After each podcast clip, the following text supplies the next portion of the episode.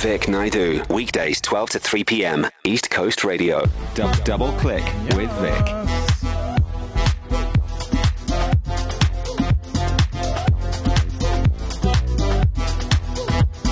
Just had to drink some water there. Just also stay hydrated. I'm so angry. I'm actually mad at the risk of sounding dramatic, but recent comments from pop star Zara Larsson has got me feeling some type of way. Uh, Zara Larsson thinks that you should go home if you don't like talking in the cinema. Oh, yes. Oh, yes, she said it. Now, She's, she believes that talking at the cinema should be totally allowed, and her reasoning is that enjoying a movie with a group of people is the epitome of a shared experience. And as a result, you want to laugh and you want to chat about moments during the movie, and it should be considered normal and acceptable. I'm not that kind of movie watcher.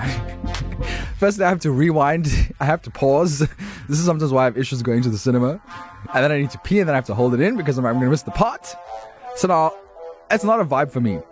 Um, and on the very likely chance that I'm probably going to get spearheaded right now for sharing my opinion, I want to boldly disagree with you, Zara. If you want to be chitty chatty, then you can host an outdoor movie night and chat away with all of all your friends. You can do this in the comfort of your own home. You don't have to come to the cinema and inconvenience the rest of us. Like, I don't know if you've ever confronted someone when this has happened. Bear in mind, I don't know when last you've been to the movies. Like, you know, life gets busy.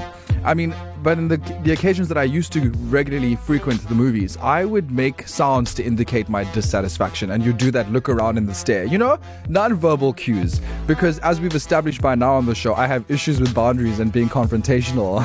Um, anyway, a lot of people seem to be agreeing with her, which is what shocks me. They're like, if I want to watch a movie in silence, then I'll stay at home and watch it alone. There are two sides to this debate. Hit us up on 0617929495. Have you ever confronted someone? Do you agree? Like, if you want to watch a movie in silence and stay at home? Uh, and Zara Larsson, Swedish. I think she's a Swedish. She's is she Swedish? Yeah. Anyway, pop star.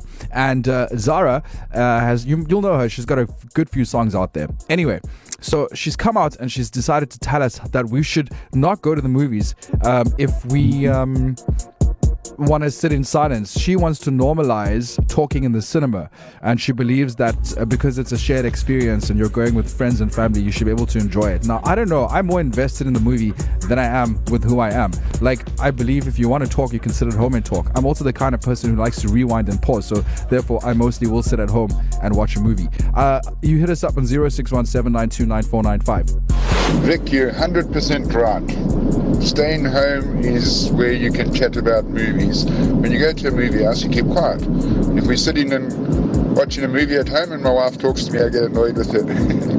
but yeah, I mean, how ridiculous that you go to a movie house and want to chat, and it's the same as the people that leave their cell phones on. Just ridiculous, I tell you. Hello, Vic. We haven't been to movies for close on about 10 to 15 years for the exact reason that people talk in movies and use their cell phones. I rather watch at home where I don't have to be disturbed. So I'm trying to call Jacques, but his phone is going straight to dis, uh, to voicemail. Jacques says he disagrees with all of us. He cannot sit in a cinema and watch a two and a half hour movie without talking to someone about the movie.